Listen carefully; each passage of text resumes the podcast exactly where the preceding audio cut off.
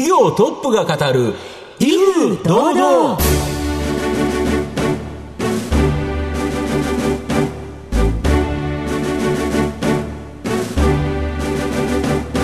毎度相場の福の神こと藤本信之です。アシスタントの飯村美希です。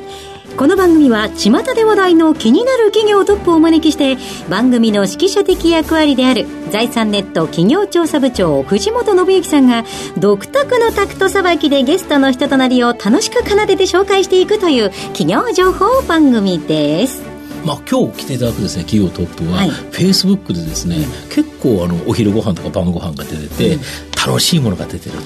という企業社長さんなんで、グルメの方かなという感じなんですけどね、とっても楽しい方ですので、皆さんどうぞ最後までお聞きください。この番組は情報システムの課題をサブスクリプションサービスで解決するパシフィックネットの提供、財産ネットの制作協力でお送りします。トップが語る威風堂々。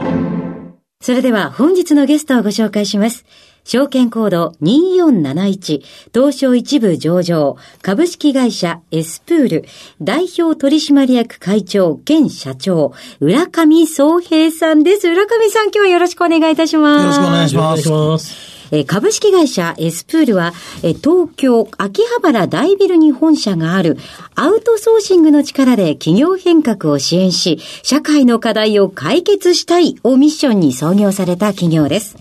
コールセンターへの人材派遣、農園を活用した障害者雇用支援サービスがメインビジネスとなっています。それでは浦上さんの方からも簡単に御社のことを教えてください。はい、うちのグループ全体としますと、今ソーシャルビジネスということでですね、社会の問題を解決する会社を作っていこうということで、やっておりまして、その中で、ユニバーサル就労支援と言われるですね、仕事をやるのになかなか苦労されている方とかですね、そういった人の支援と、それから地方創生としてですね、やっぱり雇用が地方でなくなってますので、その辺をうちの方で、地方で雇用を作って地方創生を、助けていこうと、そんなようなことをやってます。はい。ありがとうございます。浦上さんはですね、芝浦工大に進学されまして、在学中からビジネスを始められ、卒業後すぐに友人たちと起業されましたね。で、その後バブル崩壊で借金を背負われましたが、見事完済して、現在の事業の元となる会社を始められた、というような流れでよろしいでしょうか。ということで、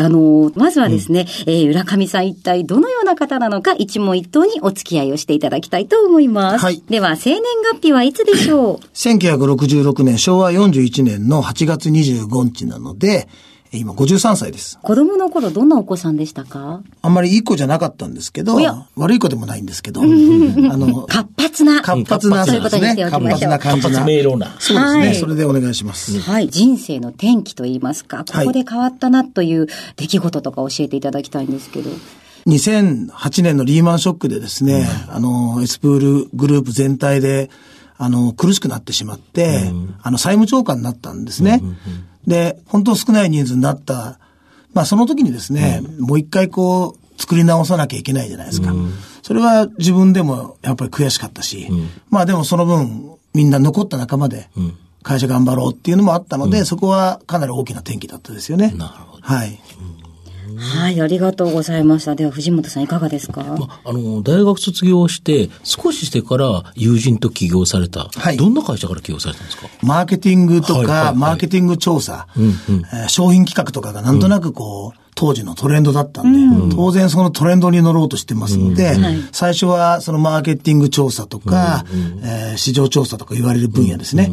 そこからスタートです。なるほど。で、当初これかなりうまくいったんですよね。あんまり若い20代前半で会社を作る人が当時いなかったもんですね。そうですよね。今だとともかく。大人の方々に応援していただいて、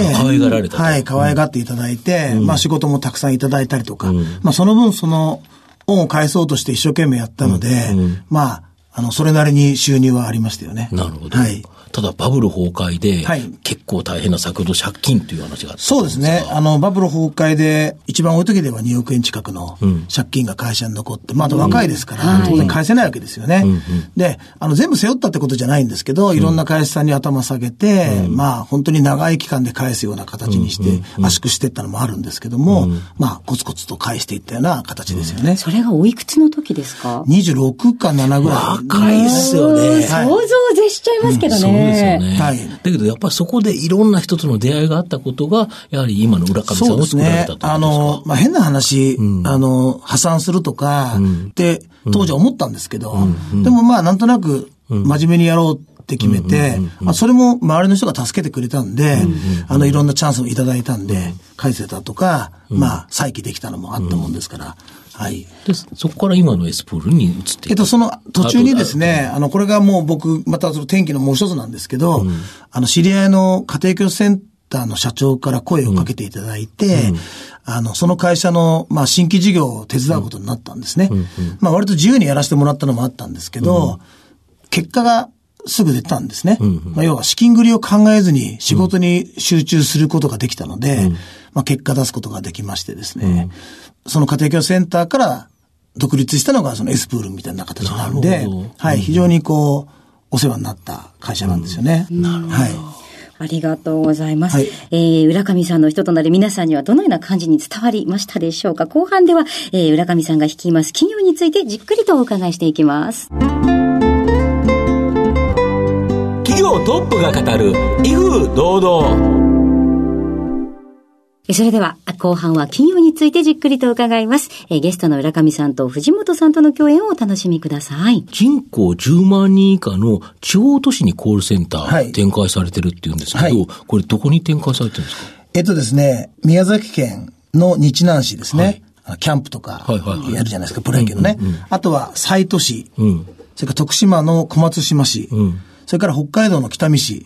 北海道の北見市はちょっと人口10万人以上いるんですけれども、地方都市なんですが、その4カ所で今、コールセンターっていうか、まあ、コンタクトセンターっていうんですかね、そういうのを作ってます。これって普通なんかコンタクトセンターっていうと、一つはまあ、首都圏にあってっていう会社さんとか、あとは沖縄とか、こういうところが多いかと思うんですけど、こういう割と小都市っていうところになんで出されるんですか？はい。地方の都市っていうのはですね、仕事が少ないんですね。働く場所がないんですよね。そうですね。特に、若い女性が働く場所っていうのが限られていて、事務系の仕事といいますか、座ってれる仕事が本当に少ないんですね。有効求人倍率はもう1以上、どこの年もあるんですけども、やはり介護だとか、サービス業だとか、建築みたいな仕事がメインでですね、若い女性の方が働くような仕事って少ないんですね。で、そうすると、やはり若い方が都市部に出ていってしまうと、はい、街の活性もしなくなっちゃうじゃないですか。なるほど。まあ、そういうで、我々、採用支援というですね、まあ、アルバイトの応募の電話とか飲食店で電話取ったりメール返信したりとかする仕事の代行をやらせていただいてるんですね。なるほど。はい。で、その仕事をこう、地方に持ってって、応募の電話を取ったりとか、飲食店だとかサービス業の店長の代わりにね、取ってあげて面接を設定しますよっていうサービスをやってるんですけど。今これ店長さん忙しいから、ただ後でって回したら、バイトの方から考えたら、別にその店舗で働きたいわけじゃないから、隣の店舗にすぐ電話しちゃうということですよね。だからそこで電話取れるか取れないかが重要な問題なんですよね。すごく大切だと思いますし、今電話での応募も逆に少なくなっててですね、全体の応募の7割とかが、ウェブ経由なんですね。そうですね。そうすると店長がずっと PC 見てるわけいかないですから、返事遅くなっちゃうんですね。それもすぐうちの方で対応してあげるっていうので、面接設定を上げる仕事を、まあそういう地方でやってるんですね。確かに電話のレスポンスにはかなわないですよね。そうですね。なるほど。まあ行政からしても、やはりこう、そういううちみたいな企業が来てですね、まあ何十人単位でこう雇用を増やしてくれるってことも喜んでいただいてますけれども、うちのやり方とすると、どんどんそういう地方をこう増やしていってですね、喜んでもらいたいなっていうのもあるので、その辺は今後もどんどん続けていこうというふうに思ってます。ということはこの4つだけに関わらず、他からもいろんなお話とか、まあ条件によって、やっぱりできるだけ進出していきたいなと。地方でやっぱり元気にしていきたいなと。そうですね。ね。なるほど。はい。あともう一つですね、物流っていうのが、はい、まあ企業のですね、大きな今経営課題、なかなか大変なところになってきてると思うんですけど、はい、まあ、御社の提供するエスプールロジスティックサービス、これがですね、はい、人気となってるそうなんですけど、はい、これどんなサービスなんですか？はい。通販会社さんってたくさんあるんですね。ありますよね。はいはい。で、その通販会社さん一つ一つがですね、みんなこう、倉庫を持ってやるってことになると、はいはい、倉庫の管理のやり方も大変ですし、はい、システム投資したりとかっていう大変じゃないですか。大変ですよね。なのでうちの方で大きな倉庫を借りて、はい、そういう通販会社の中規模の通販会社をみんな集めてですね、はいはい、まあシェアハウスみたいな形で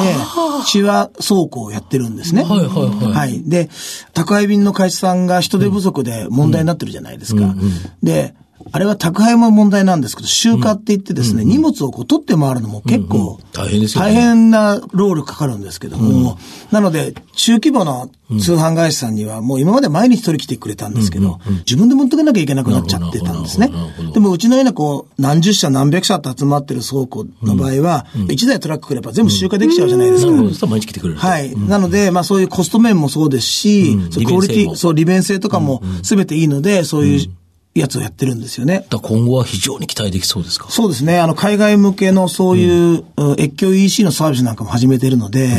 中規模な会社でも、海外向けにこう展開できる。特に今力入れてるの台湾なので、台湾でそういうこう定期通販、月々5000円払えば青汁届きますみたいな、そういうのを提供し、やろうと思っても、やっぱパートナーがなかなかいないので、我々が物流だけではなくて、マーケティングやカスタマーサポートなんかもお手伝いするようなこう仕組みを作って、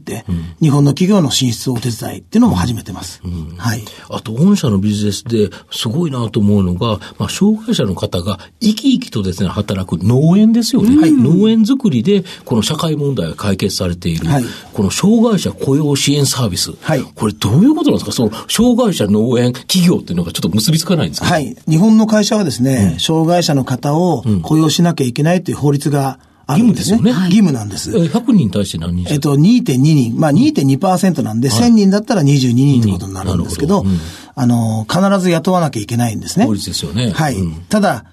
実際に今その 2.2% をクリアしてる会社さんって全体の半分ぐらいしかないんですね。そうですか。はい。で、それは、障害者の方が集まらなかったりとか、逆に言うと、集まったのに今度は辞めちゃうとかですね、離職率も高いもんですから、なかなか障害者の方に合った仕事を作れないとか、そういったことで苦労されてるんですね。で、一方、障害者の方っていうのは、800万人ぐらい日本に、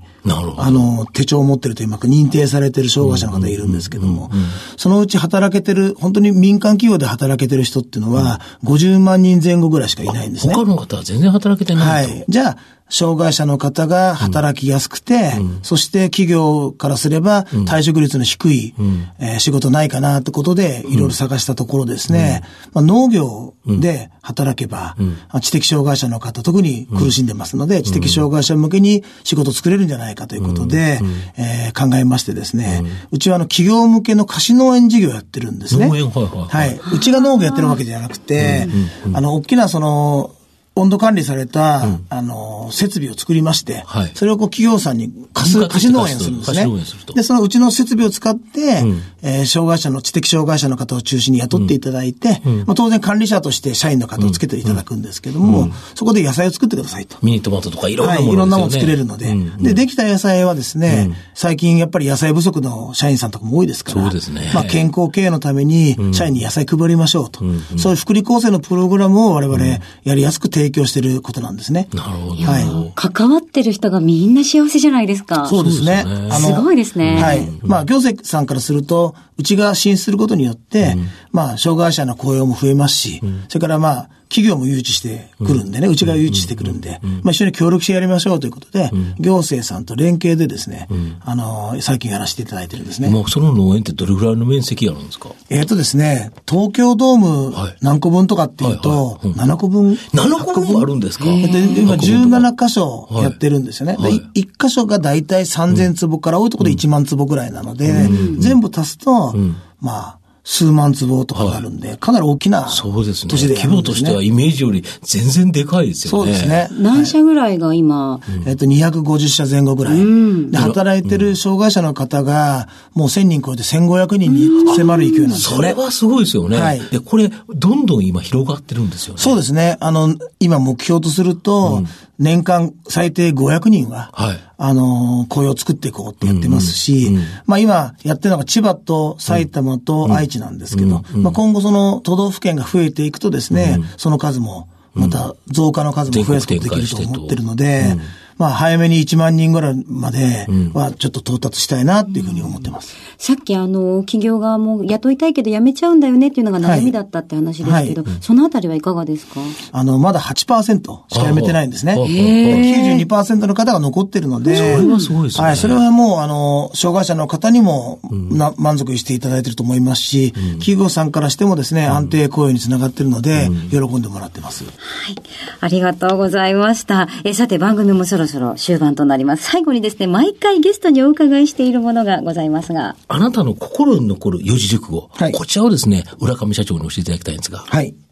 一期一会ですね。お、はい。それは、どのような思いからですか？そうですね。若い時に、うん、まあ今もそうですけど、うん、たくさんの人に支えられているんですね、うんうん、で、会った人とやっぱり、うん、こう大切な出会いですから、うん、そこを大切にしていると、やはりこういいこともたくさんありますし、うん、そういった出会いをこうすごく大切にしたいなっていう思いですよね、うんうん、はい、助けられてますし、逆にだから今はできれば助ける方にも回りたいっていう考えもあるんですか？数年前までは債務超過になってとか言って、うん、それどころじゃなかったんですけど、うんうんうん、まあ最近、だんだん会社の規模も大きくなってきて、うんうん、まあ、そんなことができるようになってきてるので、うん、まあその辺は恩返ししていきたいなっていうふうに思ってますね。なるほど。はい、はい、もう世の中のいろんなウィンウィンを作り出しているっていうお話が聞けて、うん、大変面白いお話聞かせていただきました。ありがとうございました。こちらこそありがとうございました。はい、本日お越しいただきましたゲストは、証券コード2471東証一部上場株式会社エスプール代表取締役会長兼社長浦上壮平さんにお越しいただきました。浦上さん、どうもありがとうございました。本当ありがとうございました。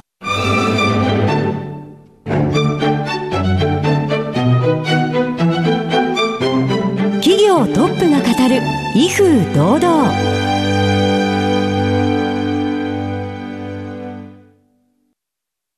IT の活用と働き方改革導入は企業の生命線。東証2部証券コード3021パシフィックネットは IT 機器の調達、運用保守、クラウド活用まで情報システム部門をサブスクリプション型サービスでサポートし、企業の IT 戦略を応援する信頼のパートナーです。